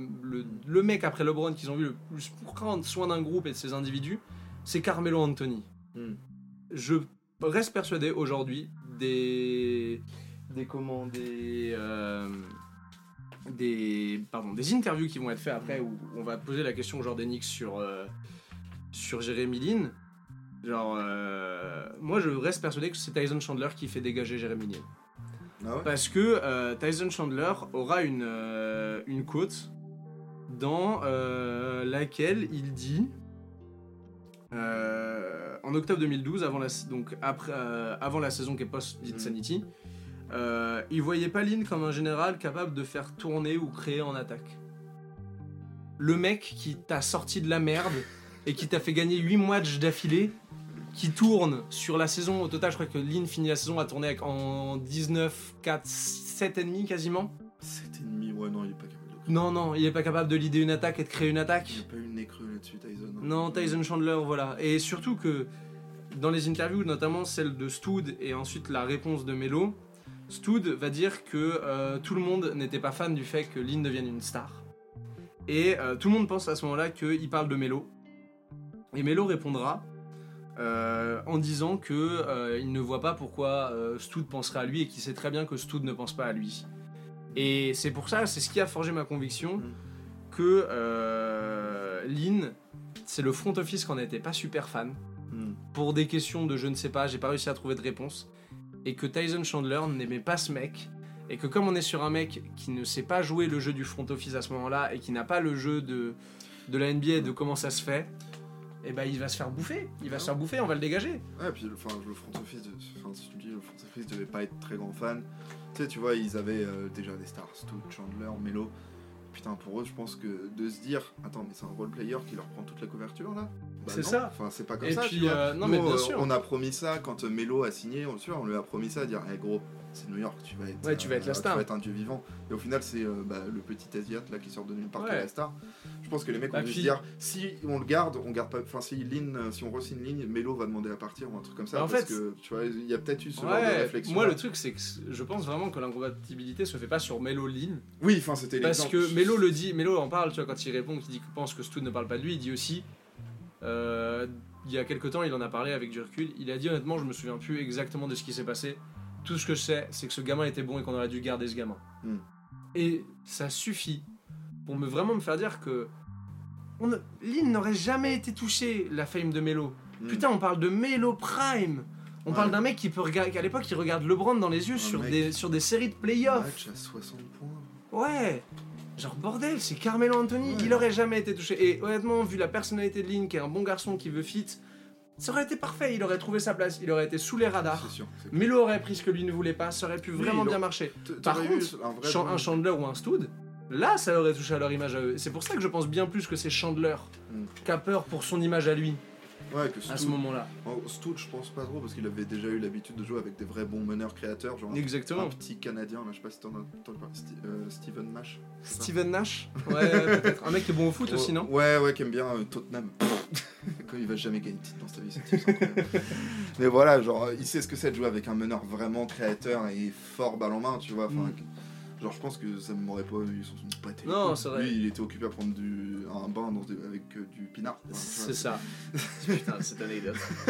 Mais voilà pourquoi la Insanity elle a pas Mm. continué à New York. Euh, c'est vraiment dommage en tant que fan Knicks. euh, vraiment, j'aurais aimé. Genre, je suis sûr que ça aurait fait vraiment du bien aux Knicks. Parce qu'il y a.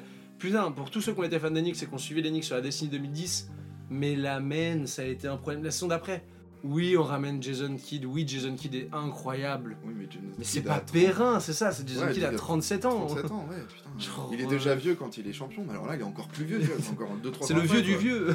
Putain, c'est c'est terrible. Ouais, et puis surtout que, enfin, depuis, euh, il y a eu quoi, Onyx, en gros? Un gros gros meneur. Enfin, même euh, depuis ce qui- cet épisode-là, genre les années 2010 des Knicks, c'est quoi C'est Bah c'est la merde. C'est-à-dire que la saison d'après, on retourne pas- en Il y a même pas eu un tour de playoff de passé si la saison d'après on retourne en playoff, mais non, on passera jamais de tour de playoff. Ouais. Et en fait, on- la saison 2012-2013, on retourne en playoff. C'est euh, d'ailleurs la saison où le, le Heat rejoue les Knicks en premier, au Mhm. premier tour et euh, il y a Sheed Knicks à ce moment-là. Ah oui, putain, c'est C'est le, je sais pas pour ceux qui ont l'image en playoff de Sheed qui met un 3 dans le corner et, euh, et qui recélèbre. Mhm. Et Ah. après, oui, bah après ça sera catastrophique, c'est-à-dire que derrière les Knicks vont, Vous tentez des trucs. c'est ça, vont, ça va Pingus, devenir cata- Pingus, c'est euh. ça, ça va devenir compliqué. Il va y avoir, ouais, il va y avoir Kristaps Porzingis, mais qui va se blesser et qui va finir par se barrer. Melo va finir par se barrer aussi. Et euh, les Knicks vont entamer une reconstruction qui durera jusqu'à l'avènement de Julius Randle. C'est terrible de dire ça, mais c'est vrai. On l'attend encore. Exactement. Mais voilà pour la Linsanity, pourquoi ça n'a pas continué à New York, ce qui s'est passé ça, dans la tête de conti- Lin. Ça a pas continué tout court parce que même après, quand il a joué à Houston, à Toronto, où il a été champion, parce que je le savais avant Aux Lakers. je veux pas oublier. Exactement. Aux Lakers, aussi. à Charlotte, euh, enfin À voilà. Brooklyn.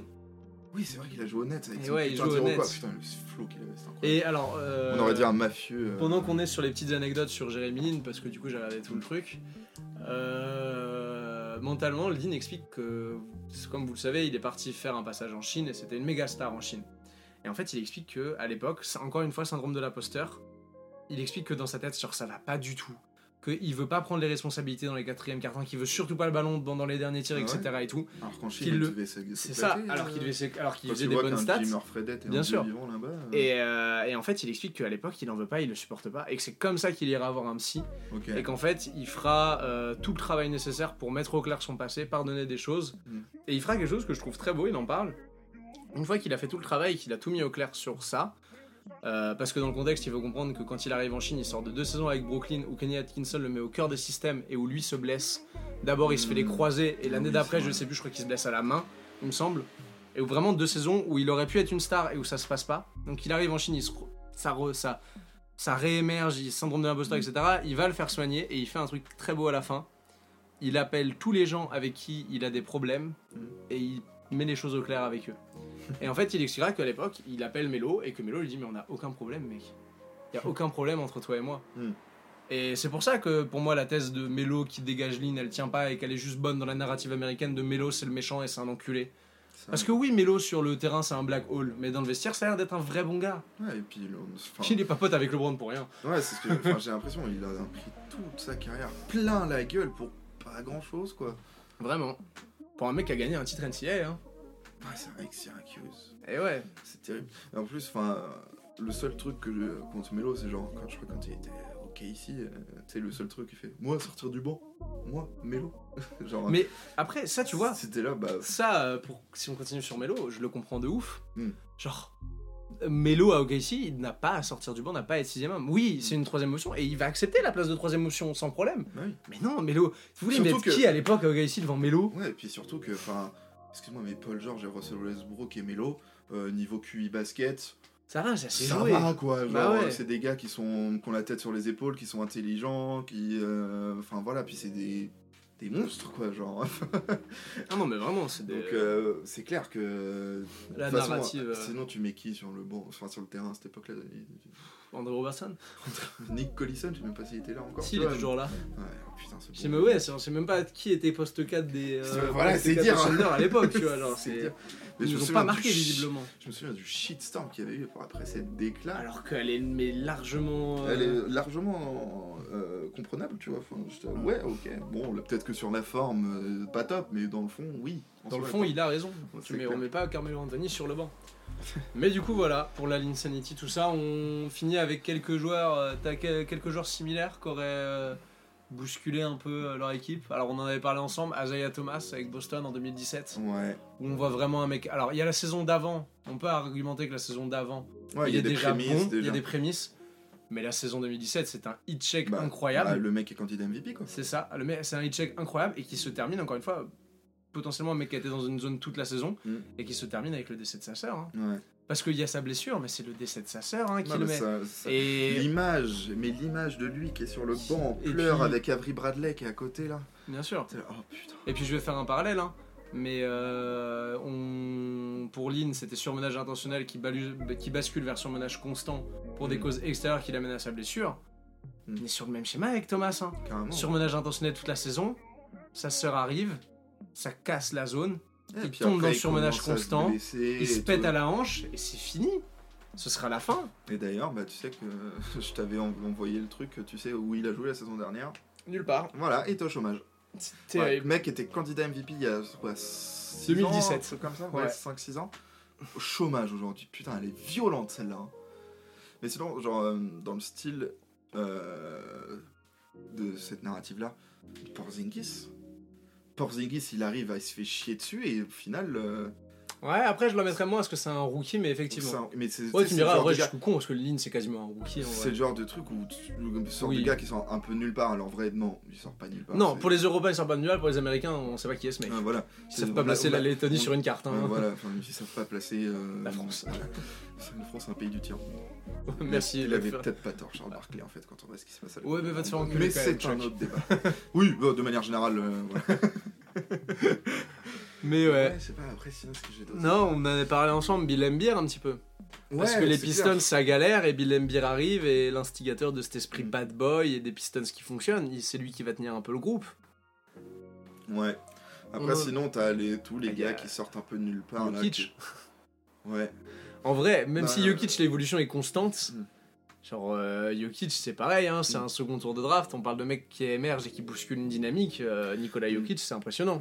Après, c'est souvent dans les gros marchés que tu vois ça. Alors, tu vois, à- Ouais. là, ces dernières années, Bah, à- aux Reeves, Lakers, Caruso. on a Austin Reeves, on a eu Caruso, euh, Brandon Ingram et tout. Enfin, tu vois, ce genre de gars. euh, Ingram était un peu plus attendu, Oui, mais ouais, surtout Reeves et Caruso, Reeves je et. Caruso, genre, tu vois. Deux beaux Le- exemples. Alors moi, fan des Lakers, j'adore Austin Reeves, mais euh, vas-y, il sera pas All-Star la saison prochaine. Enfin, genre le nombre de personnes qui se branlent sur lui. Déjà, j'étais surpris de le voir à Team USA. Alors, ok, c'est l'un des meilleurs joueurs de Team USA. Genre, euh, il est Ça, ça me vraiment bon. surprend moins, parce que c'est un vrai bon joueur de basket, Ouais, voilà, c'est un bon joueur de complément. C'est ça, c'est le genre de gars qui va. Qui, tu sais, c'est le genre un peu couteau suisse. Tu le mets dans n'importe quelle équipe, ça marche. je Je suis suis en train de penser un truc cette saison. Walker Kessler. Oui, c'est vrai que je m'y attendais pas du tout à lui. Genre rookie, perce sous les radars, etc. Il y a Laurie Markkanen. Dans l'ombre de Laurie Markkanen, Walker Kessler, il fait beaucoup de bien. hein. Ouais, Pour remplacer Rudy Gobert, il y a pire. hein. ouais, ouais, c'est clair. Ouais, Et clair. euh, on va- je sais pas si t'as d'autres noms, mais je pense que sinon on va s'arrêter là. Ouais, là, comme ça, qui me vient, non. euh, Un dernier. Manu? Ouais, Manu, il est Manu. drafté loin. Tony et Manu, ça marche en vrai. hein. Ma- Ouais, Manu, il est Parce que Tony, fin c'est- second ouais. tour, hein, Manu. hein. Ouais, c'est vrai. Je crois que c'est un 57ème shot draft, un truc comme ça. Enfin, Ouais, Tony et Manu, effectivement, ça marche. et puis, bah, c'est devenu. euh, Allez, top 5 des meilleurs internationaux de tous les temps. Oh oui, très facilement. Ouais. Très très facilement. Il y a Dirk, Il y a Yanis, il y a- il y a Po, il y a Tipeee il y a Tipeee, et il y a Manu. et il y a Manu. À voir- Et vous à pouvez rajouter Schmidt, euh, Petrovic, À Charvidas. voir où ça va s'arrêter Jokic. Oh oui, pardon, Jokic est dedans déjà. Oui, bah oui. Doncic peut arriver dedans. euh, Ouais. Après, en même temps, les Européens, on est en train de démonter la NBA, donc ça c'est un autre Ouais, débat. euh, Victor. Ah, Victor, on verra. On espère évidemment qu'il cassera tout. On espère qu'il pète. Franchement, je souhaite à Victor qu'il pète le record de ligne. Mais moi, 30 points sur, sur Ah chaque ouais. match, ça va être un vrai Et tu match. sais qu'il est capable, cet enculé. hein, Oui. C'est ça le plus terrifiant. Mais il aura tous les ballons pour. j'ai- pas regardé le calendrier des Spurs, mais euh, Euh, s'il j'ai joue sur 2-3 sur, il commence sur 2-3 équipes pas folles, et il y a moyen qu'il fasse une première mixtape en mode Bonjour, je suis français, baguette. Enfin, tu vois, genre c'est. On verra bien, on lui souhaite en tout cas. En Ouais. tout cas, on te le souhaite. En tout cas, on te le souhaite tellement, Mario Paga. Mais voilà, c'est fini, t'as pas d'autre truc à dire? Moi, c'est bon. des hot takes, mais. euh, On les, fera sur, on les fait sur un. Maintenant ou on les fait sur un autre fichier? C'est comme tu veux, écoute. euh, Allez, on les fait maintenant, c'est du bonus. Ok. Petit hot text. Ouais. Euh... Je les ai notés. On en parlait déjà un peu tout à l'heure, mais euh, là, cette saison 2023-24, Ben Simmons, attention. Attention à Ben Simmons. Un petit pareil, un petit trophée qu'il peut aller chercher? Trop Meilleure progression. Non, parce que j'ai, j'en, ai un. mec, euh. Ben Simmons, attention cette année. Ben, Ben Simmons, je sens que ça va être la saison. Simmons All-Star Pourquoi pas Parce qu'en vrai, je le vois bien. C'est vrai qu'en plus ça peut marcher avec les fans. Ouais, là, je le sens bien. tu sais, J'ai l'impression qu'il s'est bien libéré de tout le shitstorm de Philly. Et qu'il euh, est bien entouré pour une fois grâce à Michael Bridges. Voilà, euh, il a une équipe de joueurs jeunes qui a du talent. Enfin, putain, t'as Cam Johnson, Michael Bridges et tout. Enfin, t'as une vraie, un vrai bon noyau solide à, à Brooklyn. Mm. Ça m'étonnerait pas que Brooklyn fasse une vraie belle saison et que Simmons se relance et qu'il puisse, euh, un peu inverser la narrative qui traîne sur lui depuis euh, les- Deux ans, de, Ouais, depuis les les Hawks, Hawks, la finale contre les Hawks et le layup qui laisse passer pour faire Ouais, une passe voilà, à. Matisse Table. Mm. Ok, moi j'en ai une. Ouais. L'équipe de France, si rien ne change euh, au coaching et dans la structure, l'année prochaine on sort euh, même pas des poules au JO. Mm. Ou MB ou pas, on sort pas des poules parce que l'équipe y est pas. Ouais, Si rien ne bouge dans structurellement. c'est clair, c'est sûr. Tu vois le désastre que c'est. Enfin, Moi c'est surtout que Ça je- me- j'ai l'impression qu'il y a un truc dans. Genre la déclat de Batum, la déclat de Gobert. Il y a un truc qui a été cassé. Je sais pas qui a cassé, je sais pas qui est en cause, mais il y a un truc qui a explosé dans ce groupe. Mm, c'est clair. Alors que Genre, tu vois, euh, enfin, tu vois Batum, putain, j'ai les larmes aux yeux quand je l'ai entendu. Ah vraiment, elle fait mal au cœur sa déclat. Déjà, j'avais envie de me jeter de mon quatrième étage quand j'ai vu le match. Déjà, déjà j'ai galéré à regarder le match et quand je vois le match que c'était, je me dis que j'aurais mieux fait de pas le regarder. oui, moi aussi, t'inquiète que pas. je suis pauvre, j'ai pas bien, donc j'ai reg- galéré en en streaming. C'était l'enfer. J'avais les commentaires de Trash Talk à côté. Ouais. vois, mais vas-y, putain, la haine, la haine. Et bravo à la Lettonie, putain. et ça, c'est une vraie équipe qui bosse, putain. En tout cas, une équipe qui lâche rien. Voilà. Une autre texte peut-être? Ok, bah pour revenir sur le MIP, Ouais. un petit gars des, euh, qui joue en violet. Un ailier fort qui s'appelle Keegan Murray. C'est chaud pour un, pas. un sophomore d'être MIP. Ah, je sais pas, je crois. Mais c'est possible. Il tourne à quoi cette saison? Il tournait, je sais pas, à 15 points, un truc Ouais, je crois quelque chose comme ça, 12 Je sais pas, 12 je- points. j'ai vraiment. Rien quand tu vois la Summer League, la Summer League qu'il a fait. Mm. Je sais pas, j'ai. C'est basé sur plus ou moins rien, je sais pas, j'ai juste Mm. l'impression, je sens qu'il va faire une. Dans le collectif de Sacramento, euh, je, je sais pas, j'y crois, j'ai envie d'y croire. Hmm. Je crois déjà en Keegan Murray de base, et là j'ai vraiment envie qu'il fasse un truc de ouf. Et je pense qu'il est vraiment capable. Ce gars pue le basket. J'ai une. Mais alors, celle-ci, elle est très très très chaude. Et euh, elle est vraiment à double tranchant. C'est-à-dire que si je me plante, je pense que je me plante royalement. Ouais. Mais les Warriors, ça repasse toujours pas le, le second tour en playoff. On est d'accord. On est d'accord? On est complètement d'accord. Parce que au début, vraiment- la, alors, au début, la tech c'était les Warriors ne vont pas en playoff et je suis Ouais, bon quand même si euh, Curry, mais euh, je les, enfin, je les sens pas. J'ai vraiment. je sens pas cette équipe. En fait, je, je n'aime le supporting cast, genre même Ouais. avec Chris Paul, même avec Kuminga. euh, Bah, déjà t'as Chris Paul dans ton équipe, donc tu ne vas pas être champion déjà. Et euh, vraiment, genre, je sais pas, j'ai vraiment. Même si la poule est partie, j'ai vraiment l'impression qu'il y a un truc qui s'est brisé depuis la. Moi, il y a une magie qui en plus Et déjà, la Bob. Myers c'est parti en plus. Ouais, genre vraiment, j'ai vraiment l'impression qu'il y a un truc dans ce groupe qui.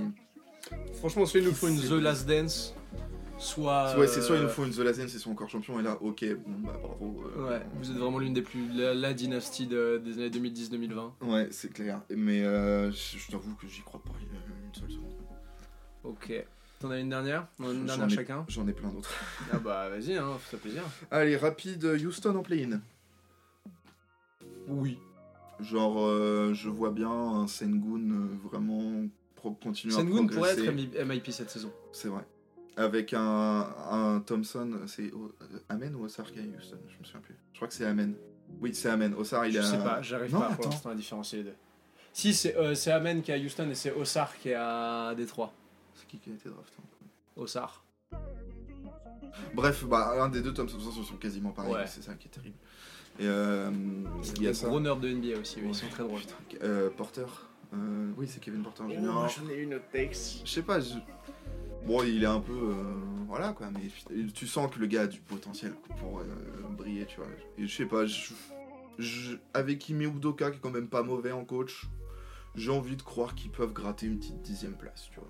C'est probable. Avec un, noyau de jeunes comme ça, tu sais, un peu à la manière des Grizzlies des débuts qu'il y a quelques Mm. années, tu vois, où c'est l'équipe de jeunes qui casse un peu de- tout, tu vois. Je pense que c'est pas impossible qu'on voit un scénario comme ça. J'ai une double autre texte. Hmm. Ou Doncic ou Edwards sera MVP la saison prochaine? Ça Alors, euh, ouais. Alors, Doncic, j'y crois pas. Parce que je vois pas comment les Mavs peuvent avoir le bilan collectif. Je me dis, en fait, je reste crois- persuadé que Kyrie Irving est le meilleur joueur au monde pour jouer à côté d'un mec qui joue comme Doncic. Mais tu n'as pas de pivot, putain, t'as Dwight Powell Mais trade-moi un mec là. Oui, enfin, ça fait 4 ans, ça fait 5 ans qu'on dit ça et que... C'est vrai. Ouais, oh, t'as eu Javal McGee. Waouh. Oui, bah. et les Mavs se sont jamais remis de DeAndre Jordan qui leur, met- qui leur fait euh, une infidélité. Putain, quelle époque. Et euh, sinon, ouais, Edwards. Ouais, Moi, je- euh, je pense qu'on peut être sur une breakout saison vraiment d'Anthony Edwards Ouais. très très énervé. Ouais, j'avais vu des trucs, euh, je crois que c'est Trash qui en parlait, qui disait le nombre de joueurs qui en sortent en team US à fond. Ouais, font des breakout D saison. Rose, Bah. tout ça. Dans le même sens, euh, la, watch out la saison de SGA l'année prochaine. Exactement. Et puis même, tu vois, même un Towns. Towns qui s'est éclaté à la Coupe du Monde avec Ah un, ouais, ça peut lui faire beaucoup de bien. hein. Un Gobert un peu vénère qui veut faire fermer des bouches. Pourquoi pas? Tu vois, dans la même ligne, Gobert pourrait se refaire trader la saison prochaine. Ça m'étonnerait pas. Et au Mavs, justement. Bah, moi j'aimerais bien en vrai. Un petit Gobert Irving là. Peut-être que ça, il aurait. bah, Ce serait débile pour les Timberwolves de faire ça, mais. mais ouais, euh, mais euh, genre, t'imagines Gobert qui reçoit les passes de Doncic? Putain, il ferait tellement de pertes Ah bah, puis il ferait tellement du bien dans. euh, Bah, frère, euh, jamais Gobert il rattrape les passes à Doncic. T'as vu comment il rattrape pas vrai. déjà les passes de Fournier? Comment tu veux qu'il rattrape celle de Doncic Je pense que, Avec ses mains en je pense là, que putain. Gobert n'avait pas envie de venir et qu'il aurait pas dû venir cette saison. Oui, Enfin, cet été. Il voulait mettre des 3 points. Laissez les joueurs tranquilles. Jordan Poole, Ouais. breakout season.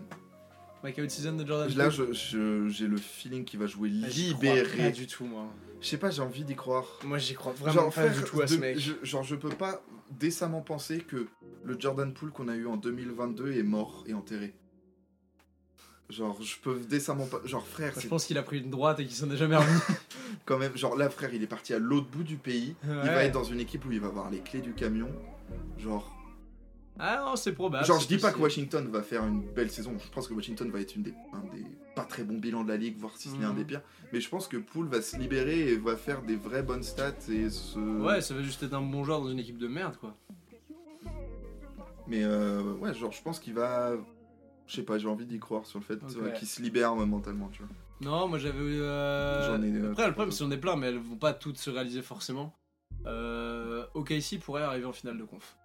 je serais pas surpris. J'en avais une sur OKC aussi. C'était quoi C'était pour rebondir sur celle de Paul George avec Chet. Chet en Roy. Genre, trouve. Alors ça, moi je suis désolé, lui j'ai du mal. hein. Moi j'ai vraiment beaucoup de mal avec Chet Holmgren. hein. Genre. euh, Ce mec est. En fait, je sais pas comment dire, mais pour moi, ce mec coche trop de red flag de la star universitaire et high school américaine. Où, ouais, c'est un bosseur, ouais, c'est un mec qui est focus sur la défense, etc. C'est bien. Mais je sais pas, Ouais, j'arrive pas à rentrer dans le wagon avec Holmgren pour Moi, l'instant. suis- j'ai un bon pied dans le wagon. Genre, euh, ce que. Genre, joueur que j'aime bien, tu vois. Et genre, ce que disait Paul George, je trouvais ça pas débile, tu vois. Genre, euh, qui disait, ça fait déjà un an qu'il est là. Même non, mais par contre, oui, c'est vrai ça. Genre, il s'entraîne, il voit les gars jouer et tout. Enfin. Alors, certes, je pense que les- le jeu d'OKC aura rien à voir par rapport à ce qu'on a vu l'année dernière. Parce que quand t'intègres un gars comme ça, forcément, ça change un peu ton, ta façon de Ouais, mais jouer, en vois. attaque, il va pas, en attaque, il va pas avoir de responsabilité. C'est surtout un pivot défensif. Oui, oui, bien sûr. Mais euh, je sais pas, j'ai envie d'y croire et je crois aussi beaucoup en, euh, en Shea. Donc, Moi aussi, j'y crois énormément. Euh, je- ils, ils sont capables de faire du bazar en playoff, d'aller faire chier beaucoup de monde. Euh, ça me, franchement, serait pas surpris, tu vois. non, moi non plus. Allez, petite, euh, j'en ai Petite deux. dernière J'en ai Deux deux dernières dernières. Allez, vas-y, Déjà, la première, les Lakers, son podium à l'ouest. Non. Non Tu mets qui devant? Denver? Denver, Memphis? Sacramento. Tu mets Sacto devant? Parce que Sacramento va faire place, saison de bâtard. Encore. Vous poussez pas la Moi, saison j'ai peur du. euh, Et je mets OKC. Pour moi, OKC vraiment fait une saison de fou furieux. Ouais. Moi, je suis désolé, on parlait parler de joueurs qui sortent de FIBA. Shai sort de FIBA, il est excellent. Guidi avec l'Australie est incroyable et j'adore Josh Guidi. Lugendorts est très bon aussi en FIBA et va pareil sortir de ça. Jalen euh, Williams, j'adore. Jalen et Jalen, j'aime bien. Les deux. Euh, Il y a Holgren du coup qui arrive en pivot et qui, même si j'ai du mal à croire au fait d'être Roy, va être un pivot défensif Il exceptionnel. aura forcément un, C'est un ça. impact de ouf. Et sur le banc, vous avez Ousmane Dieng qui va arriver, va se développer et va bien, va, va donner des choses. Ils ont Man aussi, là, très Hein mal. Très mal Ouais, ils ont, sortie de ils ont ils encore Pukushevski Ah oui, beaucoup, putain, il ressemble à rien, lui. c'est- et euh, ils ont encore 15 000 mecs que ça me prestige à drafter. Mais euh, ouais, non, moi euh, honnêtement. euh, Mm. Et puis, tu vois, genre, c'est très con à dire, mais imaginons cette saison. OKC est vraiment bien.